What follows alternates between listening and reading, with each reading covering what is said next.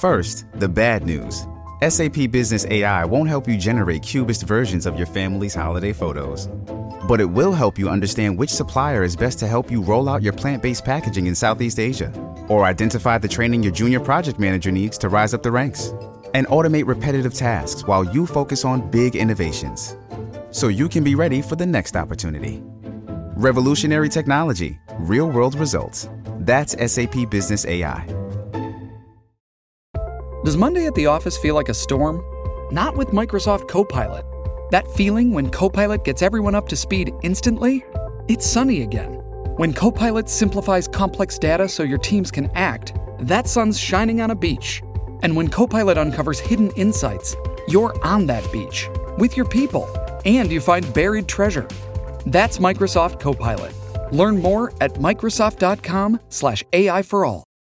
Let me be perfectly explicit in this podcast. Okay, here it goes. It's Monday, January 29th, 2018. From Slate, it's The Gist. I'm Mike Pesca.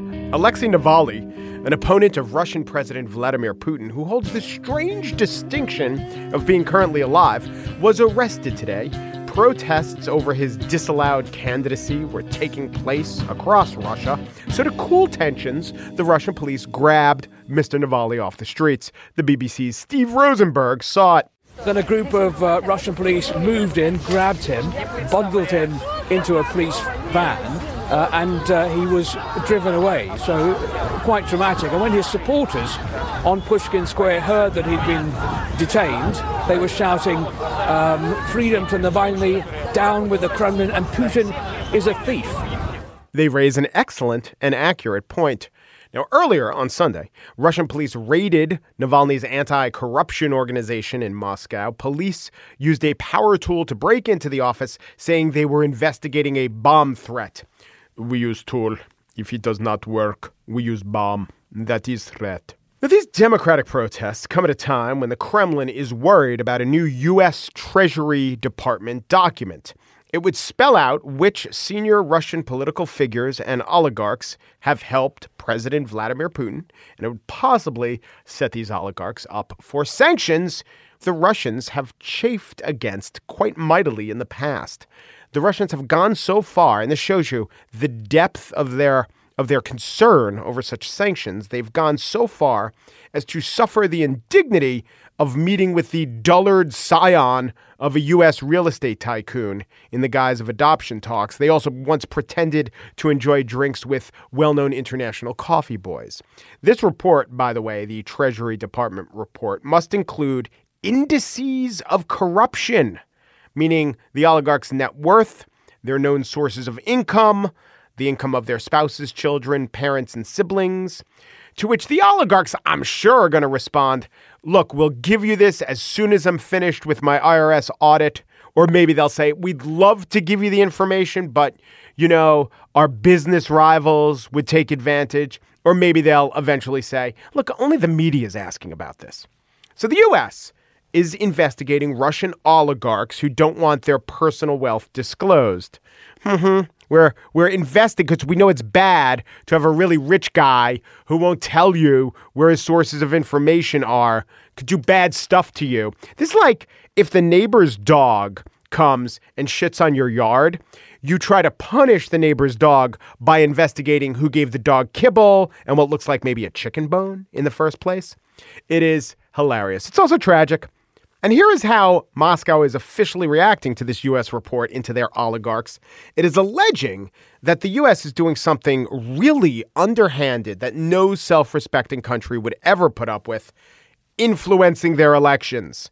Quote, we really do believe this is a direct and obvious attempt to time some steps to coincide with the election in order to exert influence on it, Kremlin spokesman Dmitry Peskov told journalists, which in the domestic politics of Russia, that's a bad thing when when someone tries to influence your election. It's a weird thing these Russians have. They don't like that.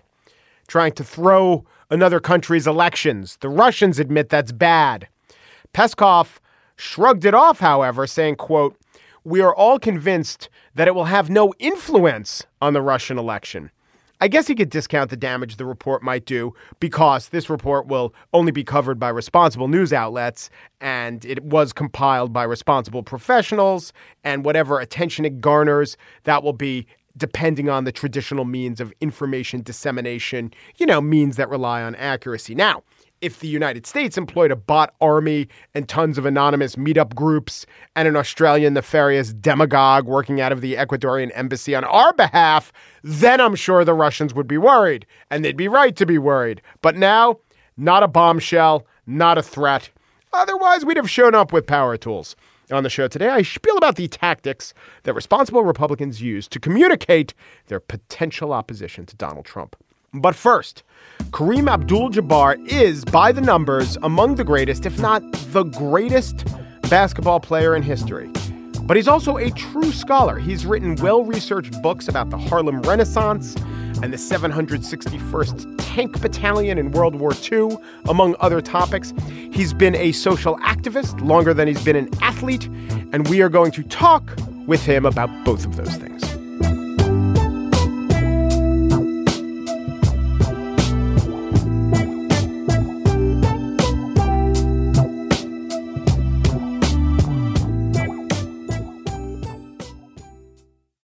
Here to tell you about one of the most attractive automobiles you're ever going to lay your eyes on. And it's not just how good it looks, it's everything that can do. For those who embrace the impossible, the Defender 110 is up for the adventure. This iconic vehicle has been redefined with thoroughly modern design. The exterior, which won me over, is reimagined with compelling proportions and precise detailing. The interior is built with integrity, using the most robust of materials. The Defender capability is legendary whether you're facing off road challenges or harsh weather conditions. The Defender 110 lets you go further and do more.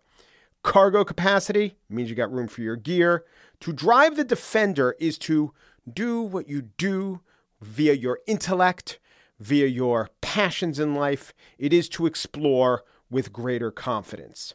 Ready for a wide range of adventures? The Defender family features the two door Defender 90, the Defender 110, the Defender 130 that seats up to eight. Learn more at landroverusa.com forward slash Defender.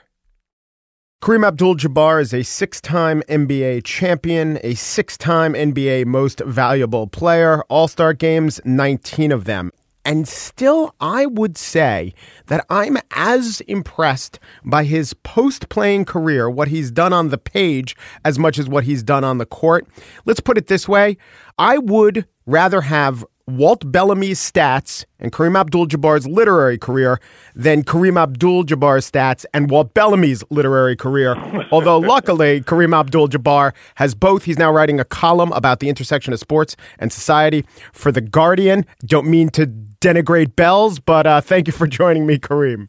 Glad to be here. Nice talking with you. He was he was tough, right? Uh, he's a little older than you, and you guys had battles down low, by the way, you and Bellamy. Actually, what was pretty much toward the end of his career when I started playing. You know, I had seen him play uh, back when I was in grade school. You know, so uh, he he was a couple years ahead of me. Your second column out for the Gar- uh, came out for the Guardian recently, and it's advocating paying players in the NCAA. You lay out your case, I think, rather logically. I totally agree with the case. We're talking about a billion dollar enterprise where the main engine of this enterprise is not compensated. That's just illogical. But here's my question to you When did you come to this opinion? Uh, while I was going to college. you know, I had it explained to me, uh, and it was very simple, you know, just how much money the university was making because the basketball team was uh, playing in the NC2A finals. And uh, I didn't see any of that. The university got that. And I couldn't really blame uh, the university. They didn't set the system up. They weren't intentionally exploiting me. But the way it worked out was uh, I could see that I was being exploited, and a lot of other people were making a lot of money on my endeavors, and um, you know I couldn't get any compensation for it, and there was something wrong with that. Did you ever express this to your coach John Wooden, and if so, what did he say? While I was there playing, I, I was still trying to figure it out. Mm-hmm. So you know, I never really got to to talk about it, and um, because everybody accepted it as the status quo, it really hasn't gone challenged until recently. You know, in the past couple of decades, uh, people are starting to speak out about uh, how inequitable it is, and that shouldn't be the case. If this does change, do you think that the players playing at the time of change will necessarily have to be a big driver of that through activism or just engagement, players advocating for themselves, as harrowing as that may be and as vulnerable as they may feel? Players have to learn how they're being taken advantage of, you know, so that awareness really is the key to all of this. So it would have to be where, you know, high school and college players unionize. Mm-hmm. That's what they're going to have to do. It's going to have to take that kind of sea change in how people think about this before something is done about it. I mean, it's a great idea to have a business based on the fact that the, the people that do all the hard work and who are the stars, you don't have to pay them. Wow. Yeah, right. Uh, I, I, think a lot of businesses would sign up for that, and even if the cost, great, yeah, it? even if the cost was, well, we'll we'll throw a scholarship your way. I find when I talk to college coaches, the college basketball coaches are on board with this idea. Mick Cronin of Cincinnati, big advocate. John Calipari, he's call him what you want to call him. He's not a hypocrite. He wants to pay players. The football coaches are not, and I have a couple theories as to why. One of them is I still think Nick Saban, coach of Alabama, will get his money. But, you know, PJ Fleck of Western Michigan, he was getting paid 800 something thousand dollars. Maybe he's the 80th best coach in NCAA football. I don't know if the money would be there for him if you had to compensate, you know, 80 players on a team. But A, do you see that it's more popular among the basketball players? And B, if so, why? Uh, I think the reason that it's not more popular and this way of thinking hasn't gotten around is because of the ignorance of the players.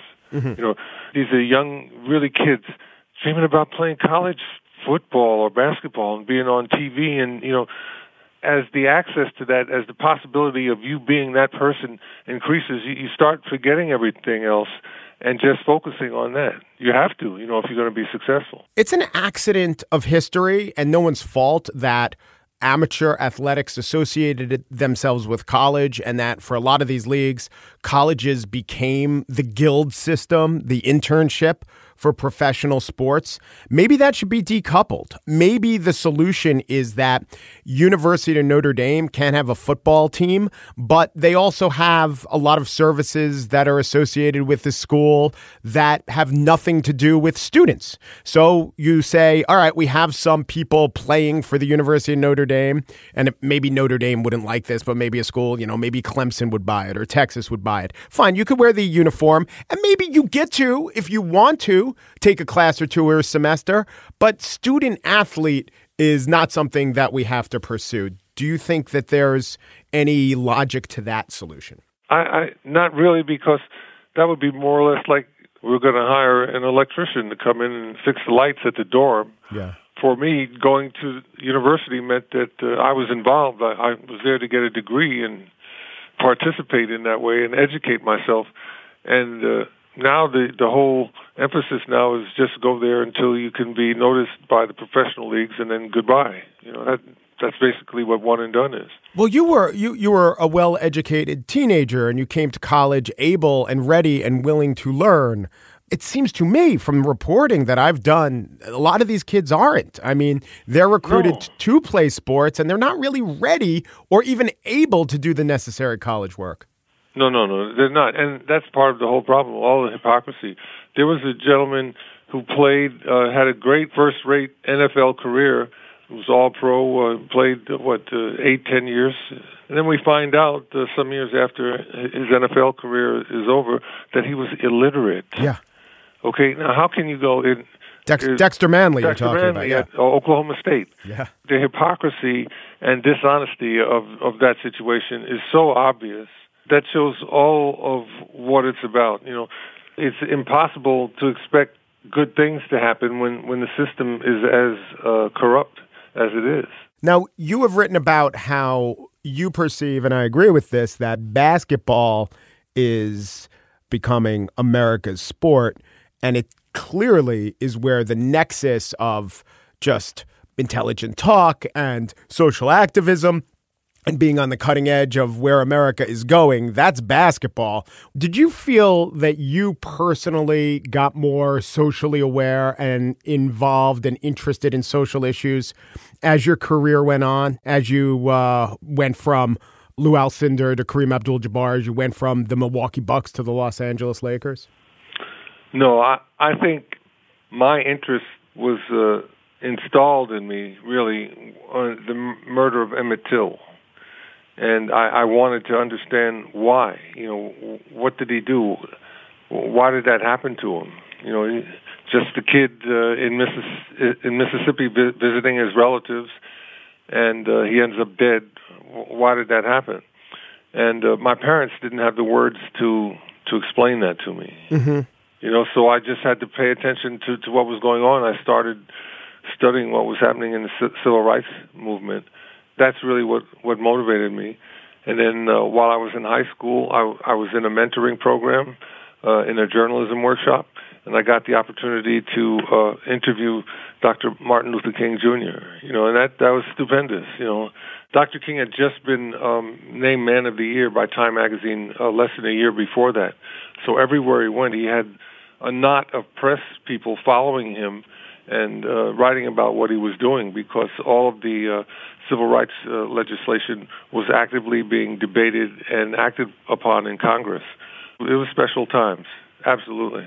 I want to go back to Emmett Till for a second because I have a I have an eight year old, and I could imagine him asking a question like that, which is, you know, his mother puts uh, the body on display because I want them to see what they did to my boy, and it's a simple question like, how could this be done? How could this happen to a kid not much older than me? It's galvanizing. It galvanized you.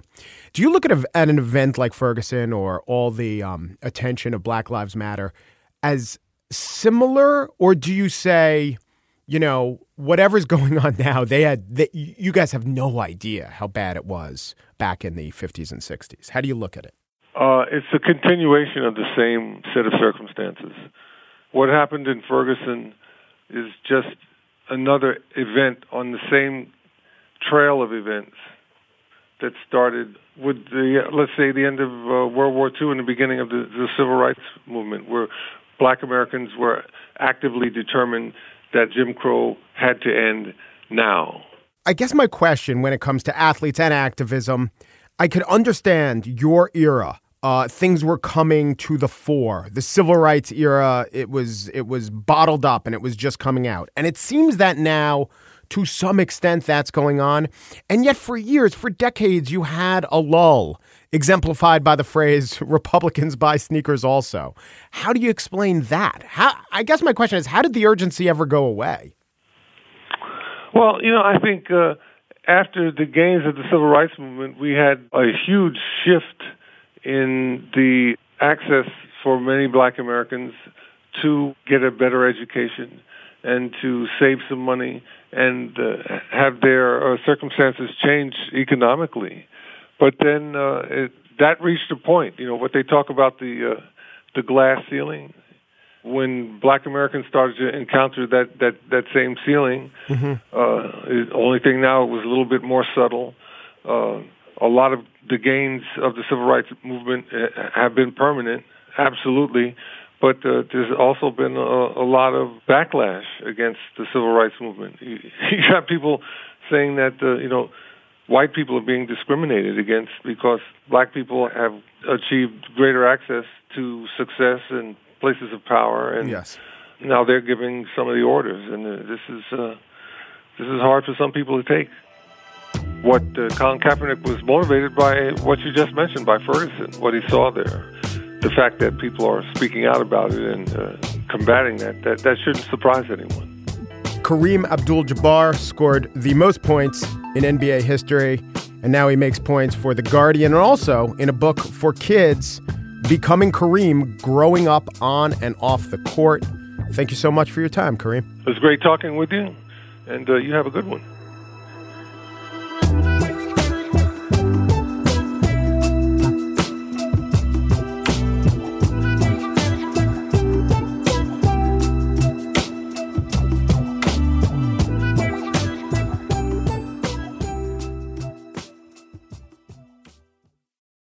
Shipping can make or break a sale, so optimize how you ship your orders with ShipStation. They make it easy to automate and manage orders no matter how big your business grows. And they might even be able to help reduce shipping and warehouse costs. So optimize and keep up your momentum for growth with ShipStation. Sign up for your free 60-day trial now at shipstation.com and use the code POD. That's shipstation.com with the code POD. And now the spiel. The New York Times reported that Joe Manchin wanted out. This place sucks, he said to Chuck Schumer. Schumer ultimately did successfully woo back the West Virginia Democratic senator. He sought and filed for reelection. Manchin, though, wanted out of the Senate. He wanted out of Washington. He lives on a houseboat. It's named Almost Heaven, but maybe you dock it in a crick up by the holler. That is what you maybe need to know as background for this Manchin going on Meet the Press this Sunday with Chuck Todd. This whole bantering back between Chuck and the president, uh, that's New Yorkers talking to each other. I don't know. I don't understand that language, but that's how they talk. Now, when Chuck and I talk, we talk West Virginia to New York. That's a little different. And I said, Chuck, this place sucks. Uh, what's your reaction to the president's um, reported order to fire Bob Mueller? How much con- how much does that concern you? Again, that's uh, New York talk. I look at it strictly as uh, the New York uh, language that they have, which is different than most other people. Well, that's New York talk. What would what would West Virginia talk be? Chuck, old buddy, I'm a hoot and a holler away from being in a peck of trouble. Listen, I'm not making fun of West Virginia. I have seriously, literally spent a lot of time in West Virginia. I went to the Jamboree in the Woods there, like around 1989 or something. You know, you know the Jamboree in the Woods. It's one of the premier outdoor country events. Takes place in the Wheeling area. Let me read you some of the lineup this year. You got Travis Tritt, Neal McCoy, Marshall Tucker, Charlie Daniels Band. What do you mean it's not diverse? They got country and western. Also, that lineup features both banjo picking and a fiddling. And that is what I believe they call intersectionality. Anyway, if you're fixing to hear some fiddling, I think the Jamboree in the Woods might be your nirvana. So if Joe Manchin is the closest thing that the Democrats have to a Republican, maybe you could say that Maine Republican Susan Collins is the closest thing her party has to a Democrat. She is a sensible, pragmatic, patriotic public servant. So how does one of those kind of people deal with what's going on when the president threatens to fire the man investigating him for firing the man investigating him? Here was Susan Collins on Face the Nation as quizzed by Nancy Cordes. But doesn't it sound like the president was at least trying to obstruct justice? I think that the president was frustrated and angry about the investigation, and he did what he should have done, which was to talk to his lawyer in the White House. And clearly, the White House counsel said, You can't do this, Mr. President, and it would be very unwise for you to try to do so. Frustrated and angry, that's a kind way to put it. Livid and unhinged, a little more vivid. The president certainly can talk to his lawyer, but Trump didn't just talk, he ordered. He ordered the firing. The Times reported that, the Post reported that, everyone's confirmed that. That Trump put in the papers to fire Mueller, and was only after his lawyer, Don McGahn, threatened to resign that that idea was quashed. Trump wasn't crabby one day around the Oval Office. Trump issued an order and his lawyer threatened to walk. Simple fits of pique do not require such forceful countermeasures. So, what's it all mean? This is what I think it means. I think Susan Collins is phrasing it like this, phrasing it somewhat inaccurately because she doesn't want to poison the well. She wants to maintain healthy enough relations with Trump, healthy enough. She wants to communicate that his actions weren't as bad as she knows. I think she knows they were. Now, maybe that's because there's nothing we can do about past actions, especially past actions that weren't acted upon. So, this is just a way for her to keep her options open. She doesn't really benefit much from throwing a hissy fit over this idea that was never executed. I sense that her tactic, and I could be wrong, is to downplay the severity of what this means in public while making it clear that doing so is a courtesy.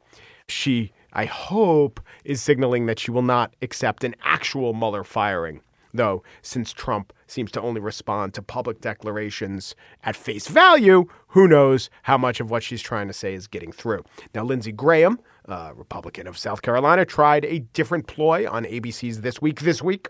I see no evidence that President Trump wants to fire Mr. Mueller now.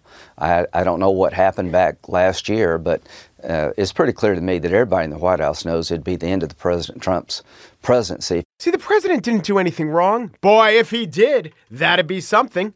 But Lindsey Graham's going to act as if the president is his great ally, while publicly making clear, well, though we all know what the president must also know, that firing Mueller would be an uncrossable line. Maybe we as fair minded patriotic observers would like it if these Republicans publicly renounce what the president did. That would be satisfying. Would also be, they'd be right. They'd be ethically and morally right. But if they're doing that privately or through this kind of bank shot method that Graham is employing, that's fine with me. Uh, his intent is clear. It even goes so far when it comes to Graham as the wall, how Lindsey Graham talks about the wall. Asked about spending $20 billion on a useless project, here's what Graham said. Well, I think what will happen is that we spent $40 billion on the border security in the Gang of Eight bill, so 25 billion is not an outrageous number. We spent 42, I think it was, on securing the border. Well, isn't that a lot like saying, well, we spent $50,000 on surgery, $20,000, that's not so much to pay a faith healer. Yes, yes, yes. You spend 42 billion on security. 20 billion on a lack of security. It's not an apples to apples comparison. It's an apples to a note card that says place apples here comparison. So on that, Graham is rolling over and playing stupid. He is insulting your intelligence, but appealing to Trump's intelligence. See, you can't really appeal to Trump's intellect and your intellect at the same time, can you? I mean, if you could, that would be the biggest insult of all.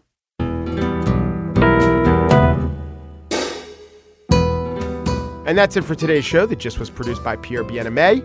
He lives in a gilded Gulfstream trailer he's nicknamed My Golden State. Mary Wilson, Gist senior producer, has gone and drug a sleeping bag into the woods and drawn a chalk circle around it, and she's dubbed that her old line state. Steve Lickteig, executive producer of Slate Podcast, has a very spacious lean to that he utilizes, and he's carved on it the phrase, There's no place like home. The gist if a jamboree goes down in the woods and nobody hears it, and that tree was a hickory and it leaves a stump, does Charlie Daniels reference it in the lyrics? Oomperu, deperu, duperu, and chicken in the bread pan of picking out dough. Thanks for listening.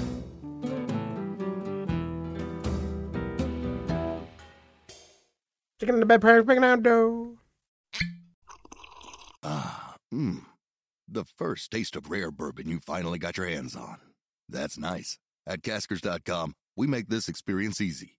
Caskers is a one stop spirit curator with an impressive selection of exclusive, sought after, rare, and household names in the realm of premium spirits and champagne. Discover the top flavors of the year now by going to caskers.com and using code WELCOME10 for $10 off your first purchase. Get $10 off your first purchase with code WELCOME10 at caskers.com.